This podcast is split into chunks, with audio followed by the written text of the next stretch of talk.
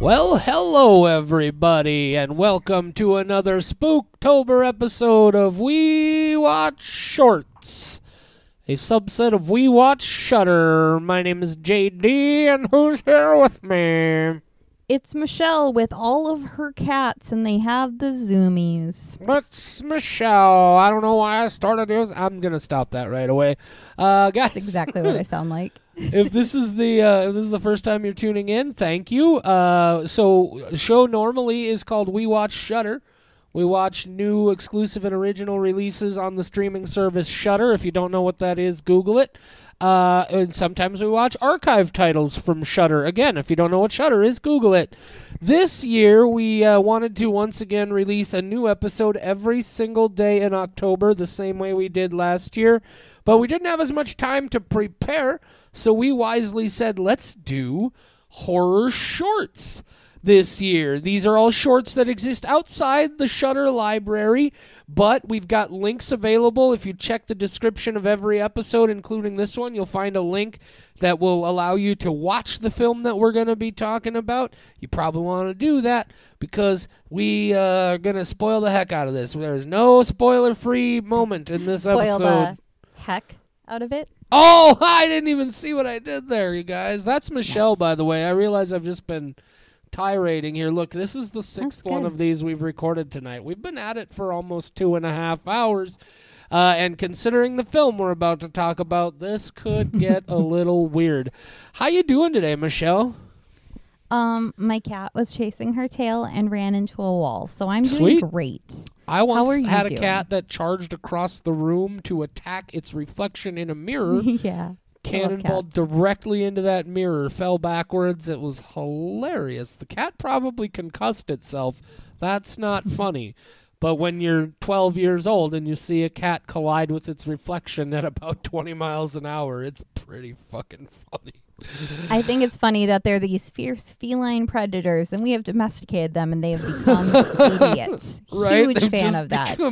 Complete dumbasses. Beans and Samwise Gamgee would never survive 2 minutes in the jungle. Never survive. Once. Plus, they have bells on. Like, everybody would hear them coming. They'd never catch a gazelle. For that matter, my pup Riley would not survive in the wild either. This dog is 12 pounds. He's a cross between a dachshund and a Yorkie, and he tries to fight trucks. He's not a smart one.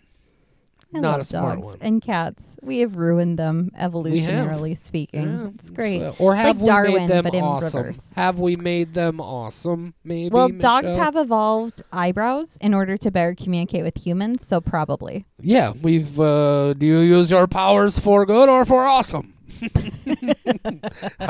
Well, let's see if Kyle Edward Ball used his powers for I can't believe I just made awesome. A strong bad reference in 2023. Holy shit. Anyway, yeah. What are we talking about, Michelle? Strong bad about has new content. He's relevant again. Don't let me derail this again, Michelle. I just gotta tell you. Okay, so this is technically our third episode about Skinamarink. It is. It's technically our third episode. I'm just gonna tell you, hello. If you're not familiar with Heck, it is the short film of Skinamarink. Skinamarink is a full-length film that I am tired of defending, but I will adamantly defend it, and we'll get into that in a little bit. Michelle, so I mean, doing shorts. Yeah, this one actually it might end up being the shortest one we're gonna do. But we're talking about Heck. If you've seen Skinamarink, is a very polarizing film. People seem to either really, really enjoy it or really, really not. The short version is we saw it theatrically, and then we watched it again when it was released on Shudder for streaming. Michelle really enjoyed this film. I really did not. Is that more or less the summation of everything, Michelle? For the sake of the opening of this episode, yes. Okay, what did I get wrong? Oh, no, it's going to require a way more in-depth analysis than I can provide right now. So. That's fair. So, guys... I've developed even stronger opinions about Skinamarink. Well, let's just get into it, Michelle. We don't have a spoiler-free section. Tell us your thoughts on Heck.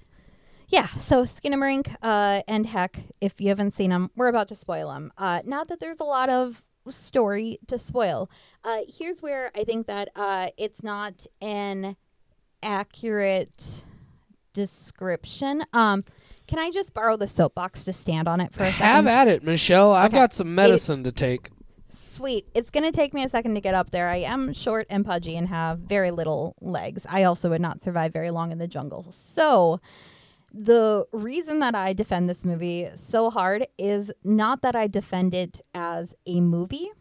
And the similar thing with the short film. I don't defend these as movies or short films. I defend them as experiences.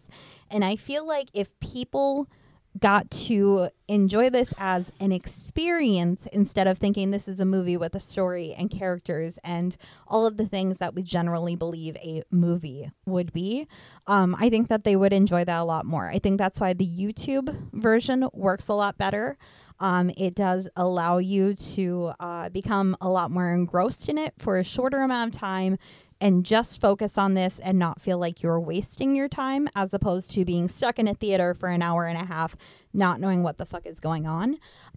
Because I have had time to develop a stronger feeling about Skinamarink and Heck, I have realized that I think part of the way that I feel that it works as an experience is because I really enjoy watching horror video games.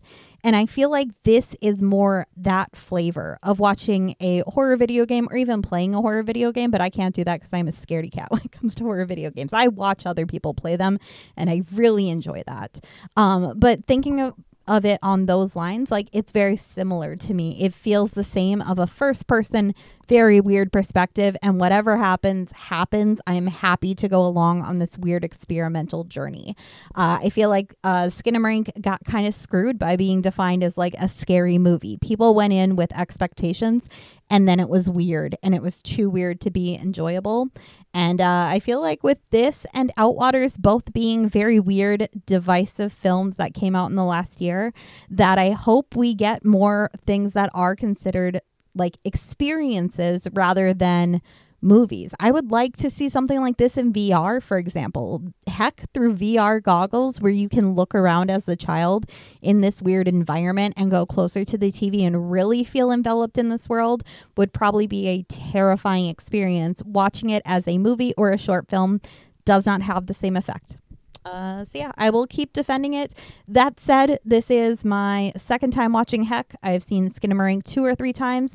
I am way too Skinamarinked out of this. I did watch Heck at 2 times speed, and still not a lot happened. So I think if I never have to see either of them again, I'm happy. But I have also just I've really delved into it and really analyzed it and had to figure out, why does this work for me and it doesn't work for a lot of people. Climbing out the soapbox. And like you mentioned, Skinamarink and the Outwaters, I think, will go down as being the most hotly debated films of the year. I guess my question, Michelle, is, I think I understand what you mean, where they should have tried to do something with the marketing of this to make sure people maybe understood what they were in for. But how are you not supposed to think of it as a movie when it's a movie that played in a movie theater? I guess I'm not sure. Yeah. Do you have any ideas on how they would have even gone about that? I think they could still do it in a theater, but if there was something to let you know, like they do other special events at theaters. For example, they do like more accessibility friendly nights where they're like, the lights are on, the sound's lower. Like they have ways of communicating with you outside of like a trailer or having a special event. If they had done this at the Fargo Theater instead of being a widely released thing at our large branch of Marcus Theaters, which is in our area, if they had done this at the Fargo Theater and said art theater. Special. Yeah. It's a much smaller, more indie thing, and that probably would have had a much better reception, even if they didn't market it as an experience. This is a movie. I think that crowd would have been way more receptive. They got screwed by doing this as a wide theatrical release instead of a small indie thing with the people who would appreciate it, i.e. me. Yeah, I do. I think that's an interesting point. I never really considered that until you just mentioning it right now. But you may be right there. This may be a film where a theatrical release didn't necessarily do it any favors, because so much of the marketing that did happen was just people like, oh, it's the scariest thing I've seen in forever or whatever. And I don't want to spend a lot of time rehashing things I've said before, but this to me, what I would say is I feel like this works better in Heck than it does in the feature Skinamarink, but neither one of them really works for me. I don't want to say it's a bad film. I understand why people who like it. It's just not a kind of film. Like, this is, to me, honestly, and again, I understood what was happening. It's just too much of not enough is the way I would describe it. It's too much of not enough for my tastes. Even as a 30-minute film, this is still too much. I feel like you could have done this in 6 to 10 minutes tops, and I think it would be something that I would be able to say, I really enjoyed that. But just because of the style of thing it's doing, it didn't connect with me at all. I can't fault the movie for that. It's obviously committed to what it's trying to do. I certainly appreciate somebody trying to do something unique and inventive, and even if that theatrical release wasn't necessarily the best choice for this film, I think that I still want to support any kind of indie horror going to the theater. So yeah, overall, I think Heck was better. Still just too much of not enough. The other thing I want to say, though, also, and I said this previously, is it definitely feels like when he was adapting from Heck to Skinamarink, it feels like he looked at Heck and said, no, this is not nearly impenetrable enough already. We need to make this so much more just dense, and what the fuck is even happening? What am I supposed to be taking from this right now? I feel like from a narrative perspective, or at least even from just understanding what I'm supposed to be seeing and experiencing, as you called it, I think that was a big part of my inability to connect with this, is for a long time I wasn't even sure what I was supposed to be experiencing. But, you know, I like I said, I totally understand why other people are really into it. Yeah, like think about this being in an art gallery for that's absolutely where the premiere nights. Like I think they screwed themselves over by this would be a perfect movie. This would have been a perfect movie for the VHS age, where you could have done something where it's just like. Just again, limited. Just like a tape that people hear about, and every now and then you find out that your cousin's best friend's uncle has a copy, and you work for 6 months to try and figure out how you're going to be able to see it. Like I think, yeah, but also cool that it did get that opportunity.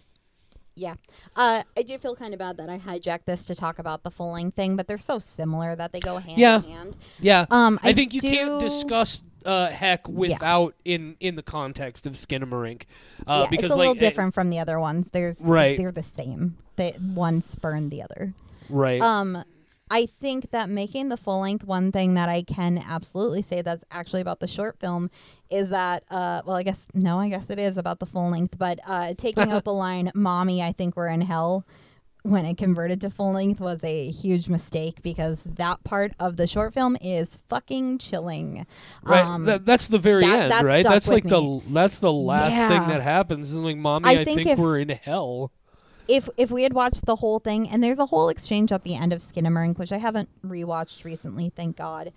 So I don't remember what that is. But if it had just been a very poignant, like 50 years have passed, "Mommy, I think we're in hell," people leaving that theater might have even had a slightly higher, like, oh shit, so that was an experience of hell that's what that was. Like they might have, instead of being like, what the fuck did we just watch? None of that makes sense. I feel like that does add a little bit more narrative than exists currently, and obviously not very much narrative either way. But that line fucking and that's me. What I mean. Ooh. Is like obviously I understood that this was a kid. And something was happening where it seems like maybe he's having a weird sleepwalking nightmare or something. And so like I got all of that, but there was just a context, an overall through line that you know me, I need a story. And I didn't really even heck, because like I say, I think it's definitely better than the feature. Even that, like, I think that line at the end is so crucial because that's the line where you actually finally get to understand what you've been seeing, right? Mm-hmm. And there's also that line. Man, we're ended up talking about this one quite a bit. There's a line earlier in the film. There's a line earlier in Heck in the short film, where the kid says, "I'm sorry I got cancer," and it's just one of the most gut-wrenching things. It's just like, holy like that, and that to me, that just that little bit of context adds so much more to that experience of what's happening here. Interesting, because I think when we talked about Skinamarink in one of the other episodes and I told you I had watched Heck, I thought you said that was like a cheap play on like your emotions. I may have thought that at one point, but that's interesting. I've only seen the film once before, and this is the second time that I've seen it. And if that's a complete turnaround, then I don't know. Maybe I mean, I don't have a problem with that. No, absolutely. I don't think it's like a hypocritical thing. I think it's interesting if your perspective has changed just watching because you weren't just bombarded with Skinamarink. that might have been a part of it as well. Yeah. But if this is your vibe, then that's your vibe. If it's not your vibe, it's not. I really what I love about this film, and also a film about like the Outwaters, is it's a perfect place for me to preach the one thing that I'm so trying to do with myself these days, which is like I feel like language is so much more important than anybody realizes, and the way you talk about things is so important. And I don't want to say ever that like this is a bad film just because it didn't. Not about this one. Just because it didn't, and don't get me wrong, there are films where I'm just like, okay, this is ugh. I'll definitely get closer to it, but this is one where it's definitely it's either your thing or it isn't.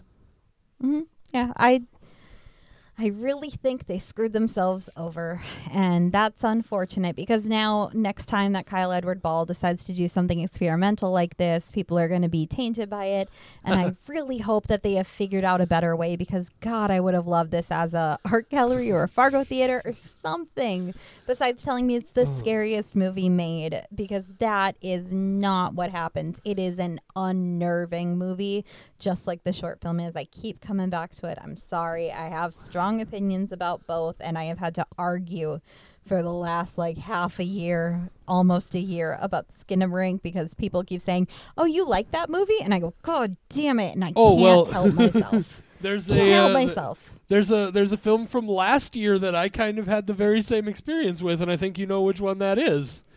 So I definitely know where you're coming from. We're all going to the World's Fair is the one I'm talking about. Oh, see, exactly. Completely not my vibe at all. So, yeah, we have very different, like, experimental films. And, because that one I was like, how did you like that? And ultimately joke's on me because even though this is definitely not, for me, either the short or the feature version, my podcast has now done 3 fucking episodes about it. So good on you, Kyle Edward Ball.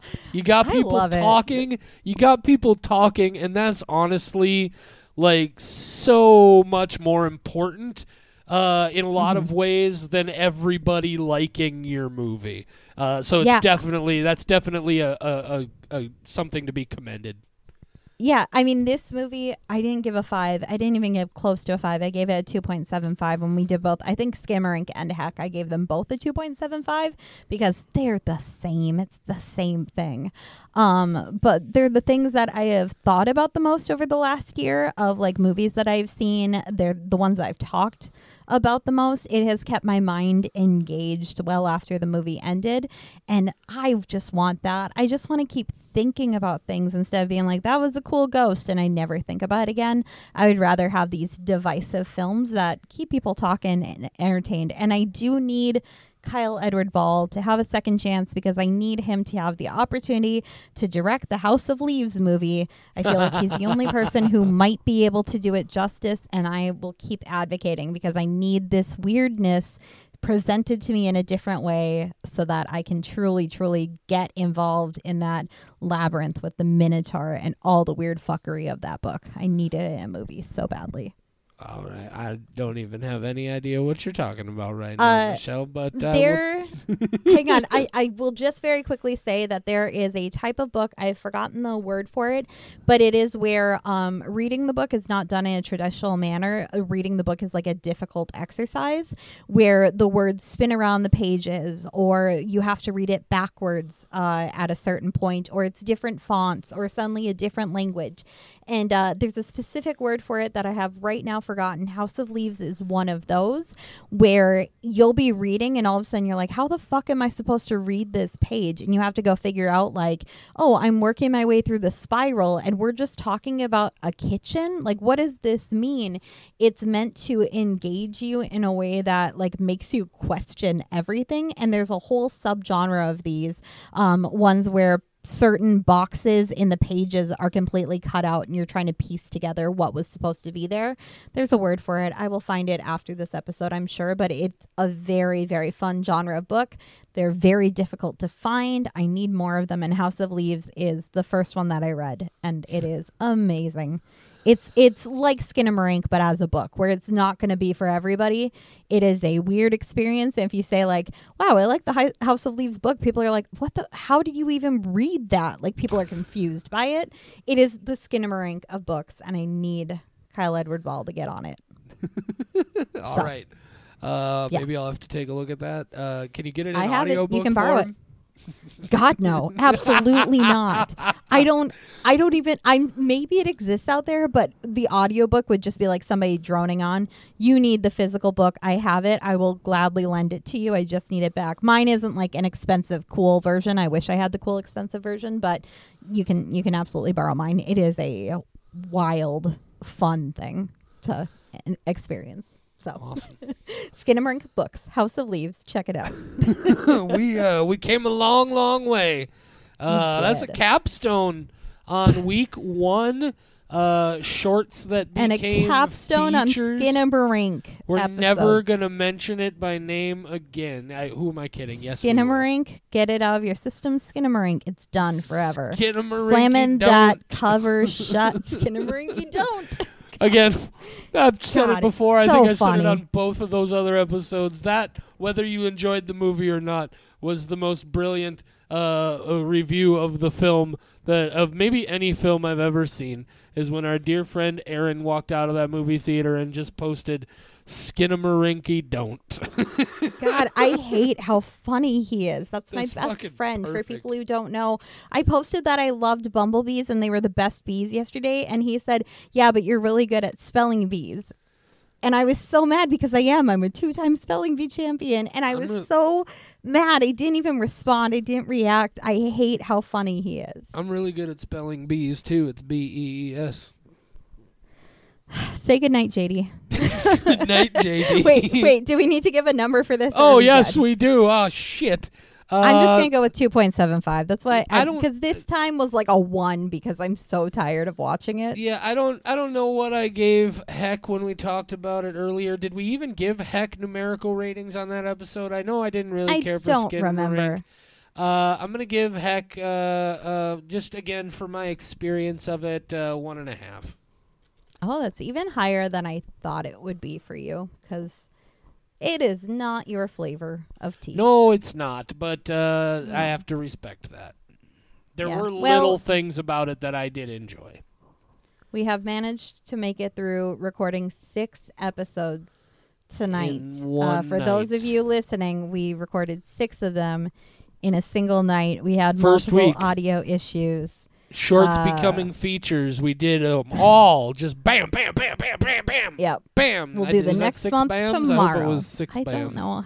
I can't count that many. Are we going to do the next ones tomorrow? Is that the plan? No, please no. Please no. It was a joke. We have a new episode to watch or to play. Please don't make me. Oh, God. I need to recover. I had to watch so many shorts today. Yeah. I think I need a break, but with that, do you think at this point people already know what the theme is next week? Would we have released any kind of promotional material that tells them what the theme for next week is? Well, we can decide right now because that's in the future and I'm in the past, and whatever we decide right now is what we will go forward with. Well, let's just assume they already know. Let's give them the whole month to actually watch things. You know, maybe they gotta take a. So, of course, next week we start up our second theme, which at this point you already know, is the short films of Ari Aster, much lauded director. Recently, he broke through with Hereditary, did a film called Midsommar, had his third feature, Beau Is Not Afraid, just premiered earlier this year. I still have not had a chance to see Beau Is Not Afraid because I've been waiting to watch it with a very dear friend of mine. But I have decided that if we're not able to get it watched together, I am going to watch it on my own before we record the episode about the Beau short, because that is one of the 6 that we are going to be talking about. Anyway, just Michelle and I both big fans of Ari. I know he's also kind of divisive amongst horror fans because he does that quote-unquote elevated horror, which I've talked about as a terminology I hate. But we're going to be spending a whole week watching and talking about the shorts of Ari Aster. Yep, and I have seen them all. I'm very excited for you to check them out. I have not seen a single one of them. I still have not watched any of them. I'm going to get those all watched, and very much looking forward to talking about Ari's films next week. Yep, they are super, super different from one another. So with only having 3 full-length films, if you've seen all 3, you know how different his styles can be. The shorts, even more so. He just can explore so many different genres, and I think we're going to have fun just going through his work. For sure. I'm looking forward to talking about it with somebody instead of just raving alone in my house about these movies. The void. That's just, I'm yelling at my cats like, oh my God, how did the short film Beau become Beau Is Afraid? This is so different. And yeah, I'm scaring them. They're just like, Mom, what's going on? I'm like, I'm not your mother. I stole you from your real mother. That's a John Mulaney joke that I heard last week and I laughed so hard. That's fabulous. Say goodnight, Michelle. Really good. Good night, Michelle. We Watch Shudder is a production of Rat Factory Media, your home for all of today's Rat Factoryist podcasts. The views and opinions of the hosts and guests of We Watch Shudder are their own and do not necessarily reflect the views and opinions of Rat Factory Media. But wait, aren't Rat Factory Media and We Watch Shudder the same people? Shut your cake hole, Charlie. Nobody asked you. We Watch Shudder is available free on all major podcast platforms, and the easiest way to support We Watch Shudder is also free. Just leave a rating and review on your platform of choice. Merge your consciousness with ours on Facebook, Instagram, TikTok, and Twitter. We're at We Watch Shudder on all those social media platforms. Or find us the old-fashioned way on the web at WeWatchShudder.com or by email at mail@WeWatchShudder.com. Heck, you can even leave us a voicemail at 701-566-9510. No, seriously, 701-566-9510. Try it if you dare.